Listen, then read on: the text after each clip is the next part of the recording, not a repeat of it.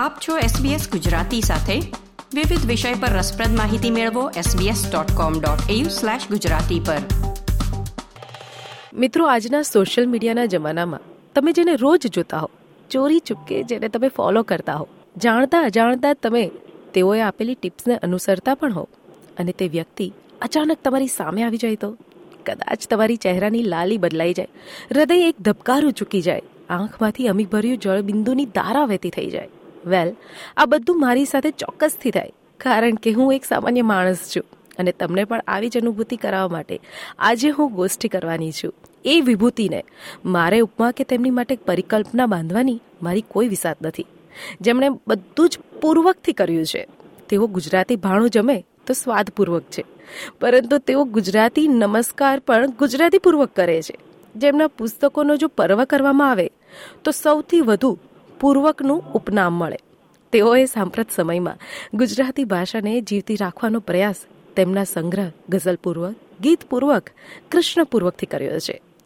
તખ્તસિંહ પરમાર પુરસ્કાર શદા પુરસ્કાર અને યુવા ગૌરવ પુરસ્કારથી સન્માનિત ગુજરાતી ભાષાના કૃષ્ણપૂર્વક મોરપીંછની જેમ શોભા વધારતા, જેમની આભામાં આપણે સૌ કોઈ અંજાઈ જતા, સરળ પરંતુ સચોટ એવા યુવા સાહિત્યકાર, કવિ લેખક, વિવેચક, કટાર લેખક, મોટિવેટર અને ચાહકો દ્વારા અનેક ઉપમાઓથી સ્નેહ પ્રાપ્ત કરનાર ગુજરાતના લોકલાડીલા અંકિતભાઈ ત્રિવેદી. આજે આપણી સાથે ગોષ્ઠી કરવા છેક અમદાવાદથી ઓસ્ટ્રેલિયા આવ્યા છે. અંકિતભાઈ, આપનું સ્વાગત છે કાંગારુ લેન્ડ ઓસ્ટ્રેલિયા અને એસબીએસ ગુજરાતીમાં. ખૂબ ખૂબ આભાર મેરાણીબેન ખૂબ ખૂબ આભાર. પહેલીવાર આપ ઓસ્ટ્રેલિયા પધાર્યા છો. તબિયત પાણી કેવા છે આપના? આપની સફર કેવી રહી અંકિતભાઈ? સારા છે મારી સફર સારી રહી. ગુજરાતી પૂર્વક આપણી ગોષ્ઠી થાય કવિતાઓની જીવનની સાહિત્યની પ્રેમની એની વાતો થાય અને એક નવો ઉન્માદ ઓસ્ટ્રેલિયામાં ઊભો થાય એવો પ્રયત્ન કરવો છે. વાહ ખૂબ સરસ કહી શકાય. મિત્રો અંકિતભાઈ ત્રિવેદીની સાથે વાર્તાલાપ કરો એ જ મારા અહોભાગ્ય છે. પરંતુ અંદર એક ડર પણ છે. હવે જેમની ઘરોની ભીતમાં ચોપડીઓનું ચણતર થયું હોય, તેમની ભીતર શું ચાલી રહ્યું છે, તે જાણવાની ચેષ્ટા ધરાવું છું. અંકિતભાઈ પ્રશ્નતરીમાં કોઈ ભૂલ હોય તો આપની અનુજ સમજીને મને આપ સુધારી શકો છો હા. અરે ના ના સહેજ પણ નહીં. આપ બિલકુલ હૃદયથી વાત કરી શકો છો. થેન્ક યુ ફોર ધેટ ઘણા બધા મિત્રો ઘણી બધી વાર મારી સાથે વાતો કરતા હોય છે એસએમએસ આવતા હોય છે અને ગુજરાતી ભાષા પ્રત્યે ખૂબ જ એ લોકોને પ્રેમ હોય પરંતુ અમુક મર્યાદાના કારણે ગુજરાતી વ્યક્ત ન થતી હોય અને અહીં રહેતા હોય આસપાસ વાતાવરણ એવું હોય તો ગુજરાતી ભાષાના ઉપયોગ પણ એટલો ન થતો હોય. પરંતુ હું એવું કોશિશ કરતી હોઉં છું અંકિતભાઈ કે કાર્યક્રમમાં મારી કવિતાઓના ગુલદસ્તામાંથી શ્રોતા મિત્રોને કવિતા સંભળાવતી હોઉં છું. આપની કવિતા પણ મેં ઘણી બધી વાર સંભળાવી છે અને આપણા ગુજરાતી કવિ જગતના મુરબ્બીઓની કવિતા પણ સંભળાવતી હોઉં છું. આજે તો તમારી સાથે આખો આખો કવિતાઓનો ગુલદસ્તો છે પ્રત્યક્ષ છે. તો આનંદ થશે શરૂઆતમાં આપની પ્રિય કવિતા શ્રોતા મિત્રોને સંભળાવશો તો. એક કવિતા બે શેર સંભળાવું છું. ઈર્ષાદ પ્રેમમાં તો એમ ખાતું હોય છે. પ્રેમમાં તો એમ ખાતું હોય છે. વાયરાસમ કોઈ વાતું હોય છે. નામ લખવાનું હજુ બાકી હતું. એ જ જગ્યા પર જીવાતું હોય છે. વાહ વાહ ક્યાં વાત હે. એ જ જગ્યા પર જીવાતું હોય છે. અંકિતભાઈ કોરોના કાળને તમે તમારા જીવન માટે કૃષ્ણ કાળ બનાવ્યો. કાળ શબ્દ હું અહીંયા વાપરું છું પરંતુ પ્રાંસ બેસાડવા માટે મેં વાપર્યો છે પરંતુ સારા સંદર્ભ માટે વાપરું છું. આપણે કૃષ્ણ પર ખૂબ જ સરસ અવલોકન કર્યું. હું કૃષ્ણ પર આગળ વધું તે પહેલાં મારે એક પૂછવાનું રહી ગયું કે તમે પૂર્વક જે આપની તકિયા કલમ કહી શકાય એ કેમ? ગઝલ પૂર્વક ગુજરાતી પૂર્વક? એટલે આપણે જેને ઘણી વાર નથી કહેતા with love with regard with love તો એ પૂર્વક છે. પૂર્વક એ નમ્રતા સાથે અંદરના એક મહિલાને જોડી આપતો એક શબ્દ છે.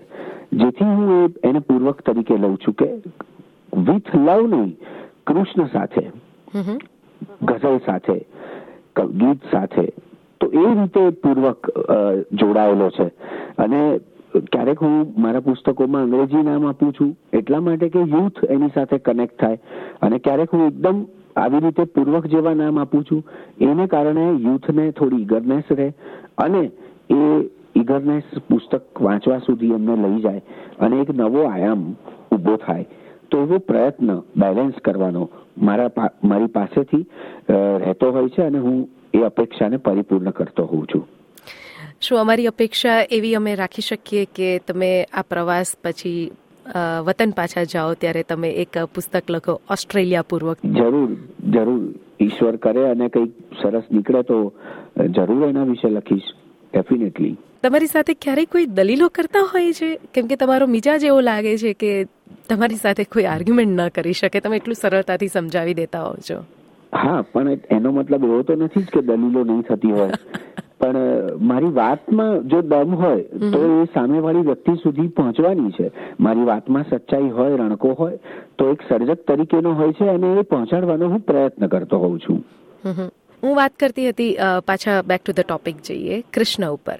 કે કોવિડમાં કૃષ્ણ આપના માનસ પટ પરથી કાગળ પર તમે અવતર્યા છે. ત્યારે કૃષ્ણ જો તમારી સાથે ઓસ્ટ્રેલિયાની સફર પર આવે તો આપની પારખી નજર તે કૃષ્ણની લીલા અને સંદેશો શું તમે આપી શકો? કૃષ્ણ પૂર્વકમાંથી હું એટલી જ વાત કરી શકું કે હું જયારે ઓસ્ટ્રેલિયાની આ લીલીછમ ધરતી જોઉં છું ઓસ્ટ્રેલિયાની બદલાતી ઋતુઓ જોઉં છું એક જ દિવસમાં ઓસ્ટ્રેલિયાના હાવભાવ અને સ્વભાવ જોઉં છું. અને એની સાથે નવા મિત્રો જે મિત્રોએ મને આ વખતે ઇન્વાઇટ કર્યો છે વિવિધ કૃતિ પ્રતિથિ કૃણાલ. તો એ નવા મિત્રો એ લોકો કોઈ પણ મિત્રને બોલાવી શકતા હતા. કોઈ પણ બીજો કાર્યક્રમ કરી શકતા હતા. પણ કોઈ પ્રોફેશનલ બેઝ પર આ કાર્યક્રમ ન કરતા એમણે એક ઇમોશનલ કે મારી માતૃભાષા માટે એક માતૃભાષાના સર્જકને બોલાવીએ અને કાર્યક્રમ કરીએ. આ ચેતના જે છે એ ક્યાંક ને ક્યાંક કૃષ્ણ પાસે મળેલી અને ભળેલી છે. કે કંઈક એવું થાય કે આપણે આપણાથી સમાજ ઉજળો થાય અને એમાં આપણે નિમિત્ત બનીએ. તો આ હું જ્યારે ઓસ્ટ્રેલિયાથી એના કનેક્શનને જોડું છું, ત્યારે આ બધા નવા મિત્રોનો મને સંગ મળ્યો. ઓસ્ટ્રેલિયાની ભૂમિ પર પહેલી વાર આવું છું અને હું મારી વાતો કરવાનો છું, એ એનો રંગ મળ્યો. તો આ બધું ત્યારે થઈ શક્યું છે, જ્યારે આપણે આપણી અંદરના કૃષ્ણને તપાવીને બેઠા હોઈએ, આપણે એને દોસ્ત માનીને બેઠા હોઈએ. એ ફ્રેન્ડ્સ છે ફિલોસોફર છે ગાઈડ છે, એ પરમેશ્વર તો છે જ. પણ એની સાથે એ જીવનનો માર્ગદર્શક છે. એવું માનીશું ત્યારે આપણી પળે પળ કૃષ્ણમય રહેશે. મેં કોરોના કાળના આ દિવસોમાં તમે બહુ સાચી વાત કરી કે કાળ. એમ, ભગવાને તો કહ્યું છે કે હું કાળ છું. અને કાળ એનું પોતાનું સ્વરૂપ પ્રગટ કરે જ સમયાંતરે. કોરોના નો એનો એમણે એનું ઉદાહરણ આપણી સામે છે. તો મને એ દિવસોમાં વિચાર આવ્યો કે હું આ અઢારે અઢાર અધ્યાયો એનું સરળ ભાષામાં એનો આસ્વાદ કરું અને લોકો સુધી પહોંચાડું. એક અધ્યાય ચાર પાંચ પાનાથી વધારે ન હોય એવો અધ્યાય હોય. અને છતાંય એમાં આખા અધ્યાયની વાત આવી જતી હોય. તો કંઈક એવા ભાવ સાથે એ પુસ્તક લખાયું એનો આસ્વાદ હું તો એને કહું છું. આસ્વાદ લખાયો અને લોકોનો એને બહુ અપ્રતિમ પ્રતિસાદ સાંભળ્યો. એ બદલ હું એ સૌ વાચકોનો ભાવકોનો સૌથી વધારે આભારી છું. ખાસ જો વાત કરું સોશિયલ મીડિયા આજે એક લોકડાઉન હતો તેમાં સોશિયલ મીડિયાનો સૌથી વધારે ઉપયોગ થયો હતો. ઘણીવાર અંકિતભાઈ એવું બનતું હોય કે આપણે સોશિયલ મીડિયાનો ઉપયોગ દુરુપયોગ પણ કરતા હોઈએ. બીજાના જીવનમાં શું ચાલી રહ્યું છે ત્યાં ડોક્યુ કરી આવતા હોઈએ અને તેમની છાપ આપણા મગજ ઉપર લાંબા સમય સુધી રહેતી હોય છે. નો ડાઉટ કે આપણે એને અપનાવીએ કે આપણે ફોલો કરીએ પણ ક્યાંક ને ક્યાંક ક્યારેક એ સંજોગો ઊભા થતા હોય ત્યારે એ રિફ્લેક્ટ થતું હોય છે. ત્યારે આપની પાસેથી ખાસ જાણવા માંગીશ કે ગીતા પૂર્વકમાંથી કૃષ્ણનો કયો સાર લેવો જોઈએ? મને પૂછે કે તમને આખી ગીતામાંથી કૃષ્ણ વિશે શું ગમ્યું? તો હું એક જ વાક્ય કહું કે કૃષ્ણ પોતે જ કહે છે કે અર્જુન, પરિવર્તન સિવાય કશું જ સ્થિર નથી. આ જગતમાં પરિવર્તન જ સ્થિર છે. પ્રત્યેક પળ બદલાય છે. ક્ષણ ઊભી જ નથી રહેતી. તરત કાં તો ભૂતકાળ થઈ જાય છે, કાં તો ભવિષ્યની અગમચેતી બની જાય છે. તો એમાં જીવવાનું છે, જીવી લે. પરિવર્તન સિવાય કશું જ નથી. આવતીકાલે શું થવાનું છે એની ક્યાં ખબર છે? તો આજે જે છે એને માણ એમાં રમમાણ રહે. કૃષ્ણ એ આપણને સમજાવે છે. મને લાગે છે કે કૃષ્ણ પરની વાતો આવે એટલે મને અટકવાનું મન ક્યારેય ન થાય. કેમ કે કૃષ્ણની વાતો ચાલતી હોય અને મીરા સવાલો કરતી હોય તો ખાસ રાધા કેમ બાકી રહી જાય? મિત્રો અંકિતભાઈનું એક પ્રખ્યાત પુસ્તક છે લોકપ્રિય પુસ્તક છે લિખિતિંગ રાધા. તેની પાછળનું ગુડ રહસ્ય શું છે? વાત એવી છે કે રાધાજી માટે બહુ જ આપણે ત્યાં કશું કોન્ક્રીટ પુસ્તક નથી મળતું. અફવાઓ અને અટકળો પુષ્કળ છે. કેટલાક કહે છે કે બાર વર્ષ કૃષ્ણ ગોકુળમાં રહ્યા પછી છોડી દીધું. તો બાર વર્ષ સુધી જ રાધા હતા. તો એટલી નાની ઉંમરે તો રાધા સાથે પ્રેમમાં કેવી રીતે પડ્યા? આટલી બધી અટકળો કેવી રીતે? કેટલાક લોકો એને પહેલો એક્સ્ટ્રા મેરિટલ અફેર માને છે. કે બધાએ પસંદ કરીને આપેલો અફેર છે. રાધાજી તો પરણી ગયા હતા અયન ગોપ સાથે. તો પછી કૃષ્ણ ક્યાંથી આવ્યા? રાધાજીની બહેનપણીઓ કોણ હતી? એમનું જન્મસ્થળ ત્યાં કેવી રીતે જન્મ્યા જીવ્યા? અને છેલ્લે રાધાજીનો અંત ક્યાં થયો? એમની કેટલી બહેનપણીઓ હતી? તો આ બધા ઉપર પ્રકાશ પાડતું એક પુસ્તક લખ્યું લિખિતંગ રાધા. અને મેં પ્રયત્ન એવો કર્યો કે રાધાજી સ્વયં આપણી પેઢીને પત્ર લખે છે. અને સમજાવે છે કે કેવા હતા હું અને કૃષ્ણ.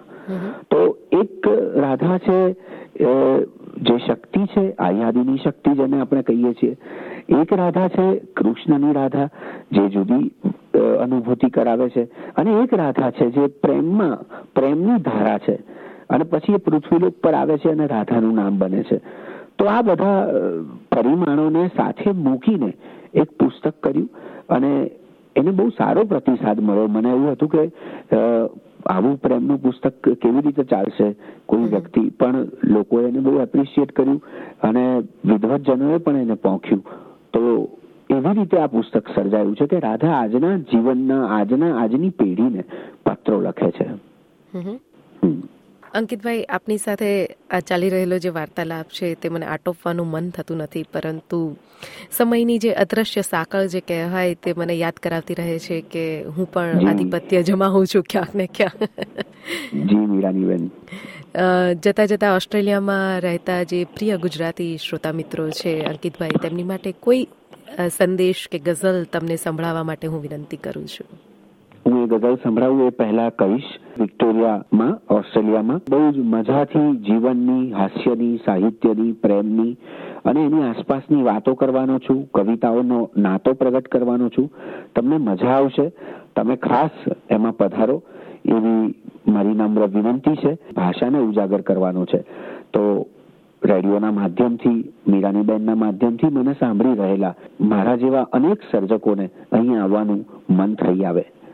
રહી વાત ગઝલ સંભળાવવાની તો એક શેર સંભળાવું છું અને મારી વાતને પૂર્ણ કરું છું.